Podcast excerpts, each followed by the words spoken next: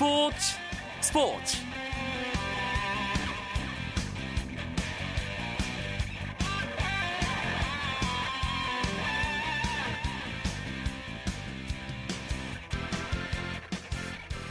안녕하십니까. 수요일 밤 스포츠 스포츠. 아나운서 이광용입니다. 차기 축구 국가대표팀 감독 선임 작업을 진행 중인 이용수 신임 대한축구협회 기술위원장이 네덜란드 판 마르바이크 감독과의 협상을 위해 비밀리에 출국했다는 소식이 어제 KBS를 통해 전해졌습니다. 이 보도와 관련해서 네덜란드 현지 언론도 한국과 판 마르바이크 감독 간의 협상 돌입을 타전했는데요. 네덜란드 축구 전문지인 부투발조는 대한축구협회가 판 마르바이크 감독과 협상을 시작했다고 보도했습니다. 협상의 성사 여부는 아직 알 수 없지만 판 마르바이크 감독이 기술위원회가 밝힌 대표팀 차기 사령탑 기준에 모두 부합하는 만큼 협상이 순조롭게 진행될 경우 부임 가능성은 후보군의 다른 어떤 감독보다 높은 것이 사실입니다. 내일 오전 이용수 기술위원장이 협상 경과를 직접 밝힐 예정인데요. 어떤 이야기들이 나올지 참 궁금합니다. 이 소식은 잠시 후에 K리그 클래식 19라운드 경기 결과와 함께 자세하게 알아보도록 하겠습니다. 류현진 추신수의 메이저리그 이야기 류추 분석도 준비되어 있습니다. 먼저 프로야구 경기 상황을 비롯한 주요 스포츠 소식 정리하면서 수요일 밤 스포츠 스포츠 시작합니다.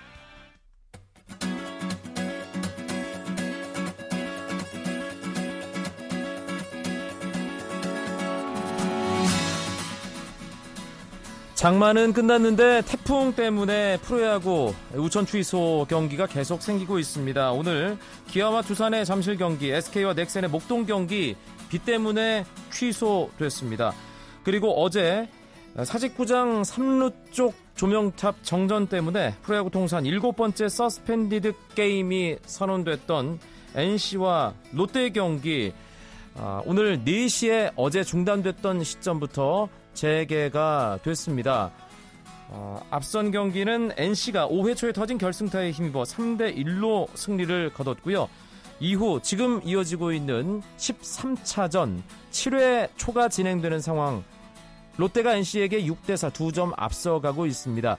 NC가 3회 초에 먼저 석점을 뽑았는데요. 롯데가 3회 말에 4대 3으로 역전시켰고요. NC가 4회 초에 4대 4 동점을 만들었는데 4회 말 롯데 최준석 선수가 다시 앞서 나가는 투런 홈런을 기록했습니다. NC는 선발 이성민 선수가 2이닝만 던지고 내려갔고 이태양에 이어 노성호 선수가 마운드에 있습니다. 그리고 롯데는 선발 송승준 5와 3분의 1이닝 4실점 일단 승리 투수 요건을 갖추고 내려간 상태고요. 강영식에 이어 정대현이 던지고 있는 상황입니다. 청주입니다. 삼성과 한화. 어제는 삼성이 아주 화끈한 타격 쇼를 선보였는데요. 오늘은 청주구장에서 점수가 많이 나지 않고 있습니다. 8회 말이 진행되고 있는 상황이고요. 삼성이 한화에게 2대 1로 앞서 있습니다. 3회 삼성이 김상수 선수의 솔로 홈런을 포함해서 두 점을 먼저 냈고요. 6회 말 한화가 김태균의 솔로 홈런으로 한 점 차로 따라붙고 있는 상황입니다. 6회 말 나온 김태균의 솔로 홈런, 김태균 선수의 프로 통산 900타점째였는데요. 16번째 기록입니다. 불펜 투수들 간의 치열한 싸움이 진행되고 있는 청주구장 상황입니다. 한국 배드민턴 남자 복식의 대표 주자인 이용대 유연성조가 2014 인천 아시안 게임에서 금빛 스매싱에 도전합니다. 대한 배드민턴 협회는 최근 세계 배드민턴 연맹 랭킹에 따라 아시안 게임 남자 복식에 출전할 선수로 이용대 유연성, 김기정, 김사랑 두 조를 확정했다고 밝혔습니다. 또 다른 남자 선수로는 고성현, 신백철이 선발돼 혼합 복식에서 각각 김하나, 장예나와 호흡을 맞출 예정입니다. 국제축구연맹 20세 이하 여자 월드컵에서 우리나라가 우승을 향한 첫 단추를 잘 끼웠습니다. 아, 북한은 아, 북한이 어, 우승을 향한 첫 단추를 잘 끼웠습니다. 북한은 캐나다 토론토의 국립 축구 경기장에서 열린 대회 A조 1차전에서 핀란드를 2대 1로 꺾었는데요. 공격수 김소향, 미드필더 최윤경이 전반에 한 골씩을 터뜨려 승리를 이끌었습니다.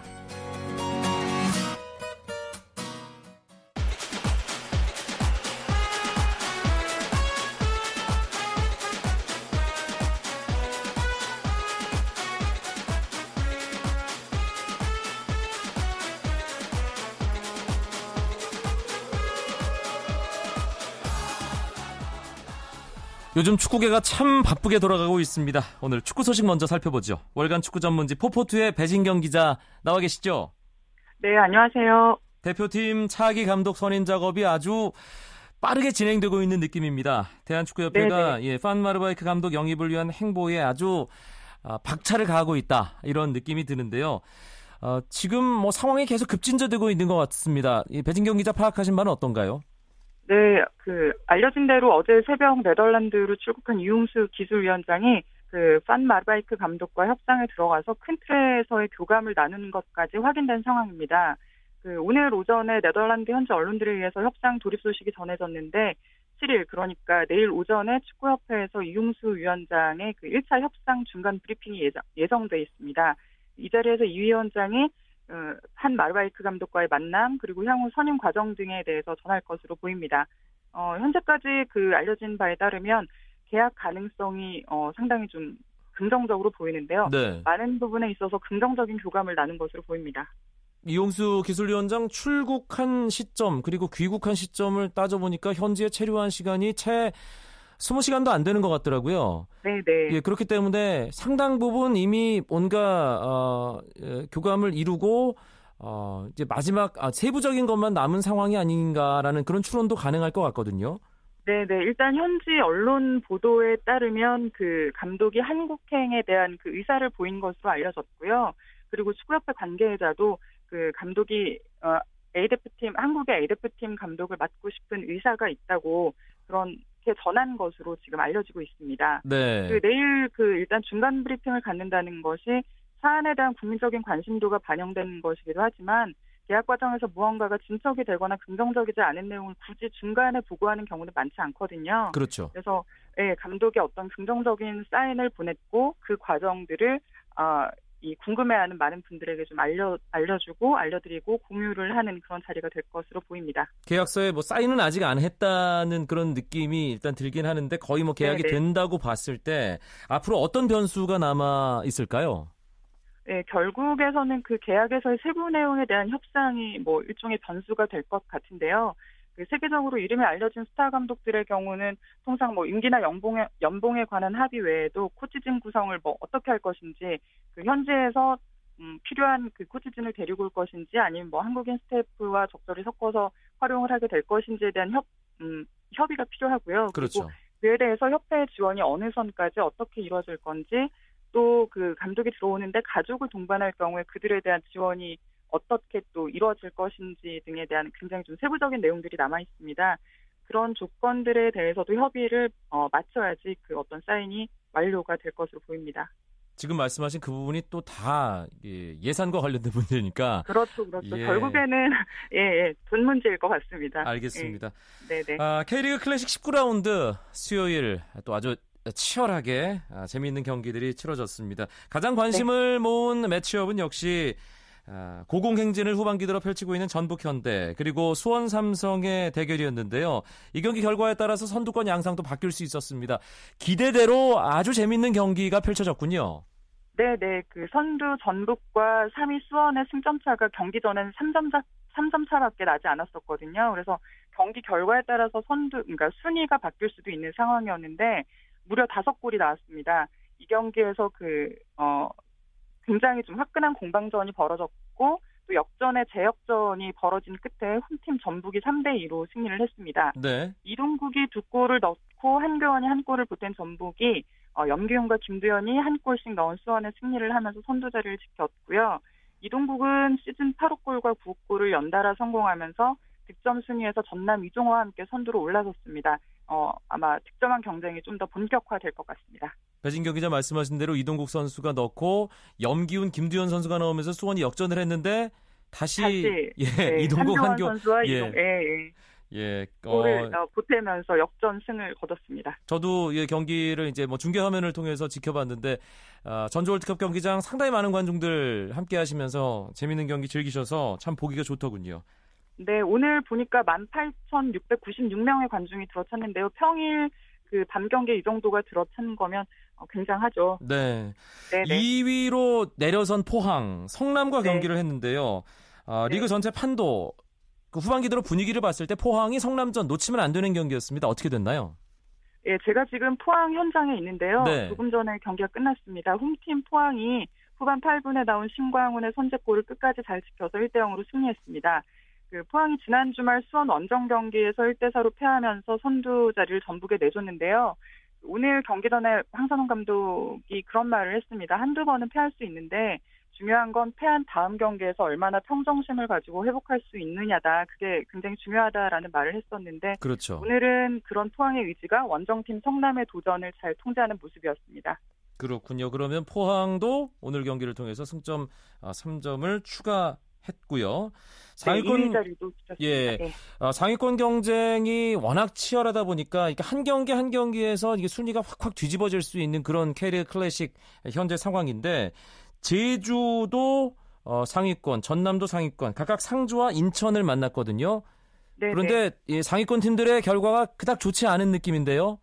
네, 그렇습니다. 말씀하신 대로 선두권을 쫓고 있던 제주가 홈에서 의외의 패배를 당했습니다. 그 상주 상무의 2대 3으로 덜미를 잡혔는데요. 4월 20일 20일 이후에 그 제주가 10경기 연속 무패를 기록하고 있었는데 그 강세가 한풀 꺾였습니다. 상주는 박항서 감독이 심판 판정에 대한 항의로 징계를 받고 벤치를 비운 상태로 원정 경기를 치렀는데 제주를 상대로 의미 있는 승리를 거두면서 그 상위 스플릿 진입에 대한 의지를 이어갔습니다. 네. 또 월드컵 스타 이근호가 4월 9일 이후 약 4개월 만에 K리그에서 골을 신고하면서 팀 승리에 힘을 보탰습니다. 그렇군요. 그리고 광양에서 벌어진 전남과 인천의 경기에서도 그 하위권에 있던 인천이 홈팀 전남을 2대 1로 제압을 했는데요. 아하. 네, 인천은 지난 경기에 울산을 잡고 또 전남까지 잡아서 이 뭔가 좀 반전의 어, 틀을 만든 것 같고요. 그 홈팀 전남의 레안드리뉴에게 전반 39분 선제골을 허용했지만 후반에 진성욱과 박태민이 연속골에 성공하면서 뜻깊은 역전 승리를 거뒀습니다. 인천은 연승인데 이 계속 잘 나가던 전남은 연패에 빠지면서 팀 분위기 좀 추슬러야겠다는 생각이 들고요. 네네. 선두 경쟁 양상 이렇게 되면 어떻게 되는 건가요? 현재 상황에서 선두권의 순위 변동은 없고요. 전북이 승점 38점으로 1위를 수성했고 포항이 승점 1점 차로 그 뒤를 바짝 쫓으면서 양강 구도를 형성한 상황입니다. 3위 수원은 오늘 전북에 패하면서 선두와 승점 차가 6점으로 벌어져서 일단 선두 경쟁에선 한 발 물러난 모습입니다. 아, 전북 포항이 3, 4위권과 간격을 좀 벌리는 그런 네 19라운드 결과가 됐군요. 서울대 울산의 경기, 뭐 이 경기 상당히 좀 어, 여러 가지로 시끄러운 그런 경기가 됐고 경남대 부산의 경기도 있었는데 두 경기 결과도 정리를 해 주시죠. 네, 울산의 김신욱이 시즌 8호 골 소식을 전해왔습니다. 서울과의 원정 경기에서 후반 13분에 강력한 헤딩슛으로 선제골을 넣으면서 팀의 1대 0의 승리를 안겼습니다. 네. 어, 그리고 창원에서 벌어진 경남대 부산의 경기는 박용주와 에딘이 한 골씩 주고받으면서 1대 1 무승부로 끝났습니다. 그런데 서울과 울산의 경기가 벌어진 서울 월드컵 경기장 어, 본부석 맞은편이죠. 중계 화면에서 가장 많이 잡히는 그 동쪽 관중석이 완전히 폐쇄됐고 어, 볼성 사나운 조형물을 예, 관중들 그리고 경기 지켜보는 많은 시청자들이 보면서 어, 서울 울산 경기를 즐겨야 하는 아, 절대 벌어져서는 안 되는 그런 일이 있었어요. 네, 네. 그 말씀하신 대로 TV 중계 화면으로 보면은 정면으로 보시는 음, 그러니까 본부석 맞은편의 관중석은 그 소위 말하는 황금 관중석이라고 할 수 있는데요. 그래서 뭐 그 티켓을 예매하거나 할 때 가장 먼저 팔리기도 하고 또 관중이 가장 많이 들어차는 곳이기도 한데 이 자리가 그 오는 주말, 그러니까 9일과 10일에 어 이틀간에 벌어지는 그 대형 콘서트 때문에 어 관중석이 폐쇄가 됐습니다. 그 세계적인 가수들이 참가하는 어떤 대형 콘서트라고는 하는데 콘서트 무대를 설치하면서 그 안전 관리에 좀 이렇게 만전을 기한다는 이유로 어 무대 설치 시점이 좀 앞당겨졌습니다. 그러다 네. 보니 뭐 부득이하게 경기장에 그 경, 실제 경기에 지장을 주게 된 상황인데 그 FC 서울이 사실은 경기장 이용을 연 단위로 선계약을 하는 상황이거든요. 근데 외부 행사 때문에 어, 항상 있는 정기적으로 있는 어떤 그 경기가 관람권, 그러니까 팬들의 관람권이 침해당하는 현실이 돼서 그에 대해서 뭐 좀 쓴소리들이 많은 상황입니다. 음. 근데 사실 뭐 세금이 들어간 시설이기 때문에 축구만 하자는 얘기는 아니지만 그 축구 경기를 할 때는 축구를 온전히 즐길 수 있도록 해줘야 하지 않을까 예, 그런 생각. 그렇죠. 아무래도 예. 이 과정에서 팬들이 좀 뒷전이 되다 보니 어, 어 그런 부분에 대해서 좀 많은 어 안타까움, 예, 아쉬움, 네, 예, 네. 분노도 네. 있었고요. 알겠습니다. 네, 네. 축구 소식 풍성하게 정리해 드렸습니다. 월간 축구 전문지 포포투의 배진경 기자, 고맙습니다. 네, 감사합니다. 쳤다 하면 홈런이고 슛 한편의 드라마 그것이 바로 그것이 바로 손에 잡힌 우승 트로피 목에 걸린 그 배달 너와 내가 하나 되는 그것이 바로 그것이 바로 그것이 바로 꿈꾸던 스포츠 KBS 1라디오 이광용의 스포츠 스포츠 수요일마다 함께하는 류현진 추진수의 메이저리그 이야기 류추 분석 오늘은 김형준 메이저리그 전문 기자와 재미있는 이야기 나눠보겠습니다. 김 기자 안녕하세요. 네 안녕하세요. 지난해는 이 수요일마다 이 우리 선수들 류현진 선수, 추진수 선수 아, 굵직굵직한 소식들 전해줘서 참 즐겁게 방송을 했는데 아, 올해는 이게 뭔가 좀 에, 예, 류추 분석과 예, 두 선수의 리듬이 안 맞는다는 느낌 들었거든요. 그런데 추신수 선수가 간만에 수요일에 맞춰서 활약을 했군요. 그렇습니다. 그동안 추신 선수가 좀 걱정이 많이 들 정도로 부진했었는데요. 하지만 오늘은 이 시카고 화이삭스하고의 원정 경기에서 4타수 2안타, 어, 그것도 2루타와 홈런을 기록하면서 올 시즌 두 번째, 어, 그리고 4월 20일 이후 처음으로 한 경기에서 두 개의 장타를 때려냈습니다. 그리고 두 자릿수 시즌 홈런 기록하게 된 거죠? 네, 추신 선수가 이제 홈런을 마지막으로 때려낸 게 7월 5일, 그러니까 무려 이제 20, 그 27경기 만이었는데요. 어, 사실 그동안 이 텍사스가 추신 선수에게 그렇게 많은 돈을 준 게 1번 타자이면서도 장타를 때려낼 수 있는 선수였기 때문이거든요. 예, 그동안 추신 선수가 뭐 부진하기도 했지만 지난 100타석에서 때려낸 안타가 17개였는데 이 중에 장타가 2루타 2개밖에 없었어요. 예, 이 점이 상당히 아쉬웠는데 아 정말 이 적정한 시점에서 어, 그 시즌 10호 홈런 이렇게 해서 추신 선수는 이제 통산 그 여섯 번째로 두 자릿수 홈런을 기록하게 됐습니다. 둘 다 밀어쳐서 장타를 만들어냈다는 것도 의미가 있어요. 어, 이 점이 정말 이 중요한 의미를 가지는데요. 어, 추신 선수가 원래 잡아당기기만 하는 스타일이 아니었잖아요. 오히려 외야로 가는 타구가 타구 같은 경우는 밀어친 타구가 훨씬 더 많았는데 최근에 이렇게 밀어친 타구가 실종이 되다 보니까 수비 시프트에도 더 자주 걸리게 되고 여러모로 이제 어려운 점이 많았거든요. 네, 개인적으로 저는 어, 추신 선수가 진짜 살아나기 시작할 때는 이제 밀어치기 시작할 때가 아닌가라는 생각을 가지고 있었는데 바로 그런 모습을 오늘 경기에서 보여줬습니다. 7월 돌아보면 참 아. 너무 어두운 그림자가 느껴져서 네. 예 사실 8월에는 좀 살아났으면 하는 그런 바람이 있었는데 실제로 그렇게 될 수도 있겠어요. 어, 네. 추신 선수가 5월까지 이제 타율이 2할 8푼 9리. 아, 그런데 이제 6월에 1할 7푼 9리 그리고 7월에는 2할 8리로 또 좋지 않았거든요. 근데 그동안 추신 선수가 보면 슬럼프 같은 경우는 홈런으로 탈출한 경우가 상당히 많았어요. 네. 네, 여기다가 뭐 워낙에 추신 선수가 이 통산 성적으로 보면 8월, 9월 성적이 좋았기 때문에 어, 좀 앞으로 기대를 해봐도 되지 않을까 싶고 또 한 가지 어, 지금 팀이 텍사스가 거의 시즌을 포기한 상황이다 보니까 어, 추신 선수도 좀 특별한 이렇게 큰 부담 없이 앞으로 이 남은 두 달 마무리를 잘하면 되지 않을까라는 생각을 해봅니다. 알겠습니다. 그런데 미국 현지 언론에서 지난 겨울 대형 계약 체결한 선수들의 부진을 콕 집어서 지적했다고 하던데 네. 추신수 선수도 어쩔 수 없이 이름이 거론됐겠네요. 아, 네, 거론이 됐습니다. 이 미국의 유명 스포츠 월간지 스포츠 일러스트레이티드가 어, 그런 부분을 이제 지적하면서 뭐 어, 자코비 엘스버리, 칼로스 벨트란, 뭐 히메네스, 놀라스코 이런 선수와 함께 어, 추신수 선수의 이름을 집어넣었는데요. 사실 올해 이 부진한 좌타자가 추신수 선수뿐만 아니에요. 네. 올해 메이저리그가 좌타자를 상대로 한 이 수비 시프트가 정말 대유행을 하고 있고 뭔가 좌투수 좌완 아, 좌타자를 상대로 하는 이 스트라이크 존이 좀 넓어진 느낌이 있거든요. 그러다 보니까 올해 추신수 선수뿐만 아니라 뭐 이 다저스의 에드리안 곤잘레스라든지 이런 좌타자들이 좀 집단적으로 부진한 상황입니다. 알겠습니다. 류현진 선수 8일에 13승에 다시 한번 도전하게 되죠. 네, 유현 선수가 지난 경기에서 정말 좋은 피칭을 하다가 이 7회 동점을 허용하면서 이 13승이 아쉽게 무산이 됐었는데요. 오늘 금요일에 어, 지난해 이 완봉승의 좋은 기억을 가지고 있는 에인절스를 상대로 13승 도전에 다시 나섭니다. 그런데 최근 흐, 최근의 흐름으로만 본다면 에인절스가 결코 쉬운 상대만은 아닌 것 같은데요. 어, 맞아요. 정말 이 어려운 상대라고 오히려 말씀을 드려야 될 것 같은데요. 에인절스가 현재 메이저리그 전체에서 승률 2위 팀인데다가 좌완 상대 타율도 메이저리그에서 네 번째로 좋고요. 어, 또 이번 시리즈 같은 경우 1차전에서 그랭키, 또 오늘 2차전에서 코쇼를 상당히 이제 진땀을 빼게 했거든요. 게다가 이 투수 대신에 이 지명 타자를 상대해야 되는 이 아메리칸 리그 홈 경기다 보니까 류현진 선수에게는 상당히 좀 어려운 경기가 되지 않을까 싶습니다. 네.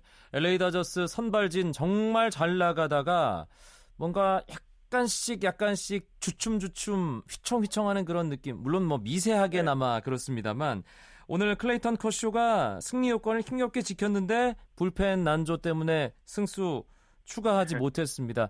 하지만 네. 사이 영상의 뭐 가장 유력한 후보임엔 분명하죠. 아 그렇죠. 어 이제 사, 그 커쇼 선수는 올 시즌이 세 번째 사이 영상 도전인데요. 이미 두 번을 수상을 했고 어 지금 보면 뭐 평균 자책점이나 여러 가지 이런 압도적 그 그런 뭐 위력을 설명하는 그런 수치에서는 커쇼 선수가 가장 앞서 있는 건 맞아요. 근데 아무래도 부상으로 한 달을 쉬었다 보니까 이 강력한 경쟁자 중에 한 명인 이 신시레티 자니쿠에토하고 비교를 보면 현재 인닝 수가 한 40이닝 정도 차이가 나고 있거든요. 네. 어, 게다가 두 선수가 커쇼가 평균 자책점이 1.82, 푸에토가 2.04로 큰 차이가 나지 않다 보니까 만약에 지금의 평균 자책점 차이를 유지를 하면서 커쇼 선수가 이 이닝에서의 차이를 좁히지 못한다. 그럼 저는 사실은 커쇼보다는 쿠에토가 가져가게 될 가능성이 높지 않나 싶습니다. 음, 사이 영상 또 다른 경쟁자들은 어떤 선수들이 있나요? 어, 그 말씀드린 이제 쿠에토가 아무래도 가장 지금 현재 앞선다고 할 수 있겠고요.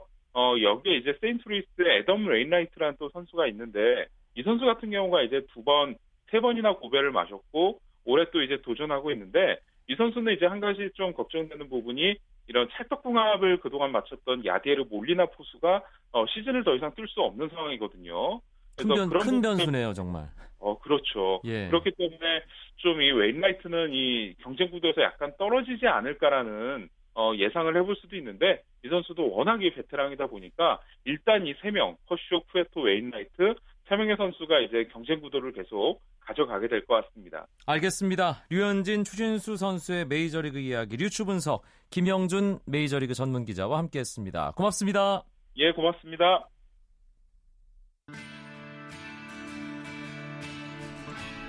오늘 준비한 소식은 여기까지고요. 내일도 9시 35분에 풍성한 스포츠 소식 들고 여러분들 찾아뵙겠습니다. 아나운서 이광용이었습니다. 고맙습니다.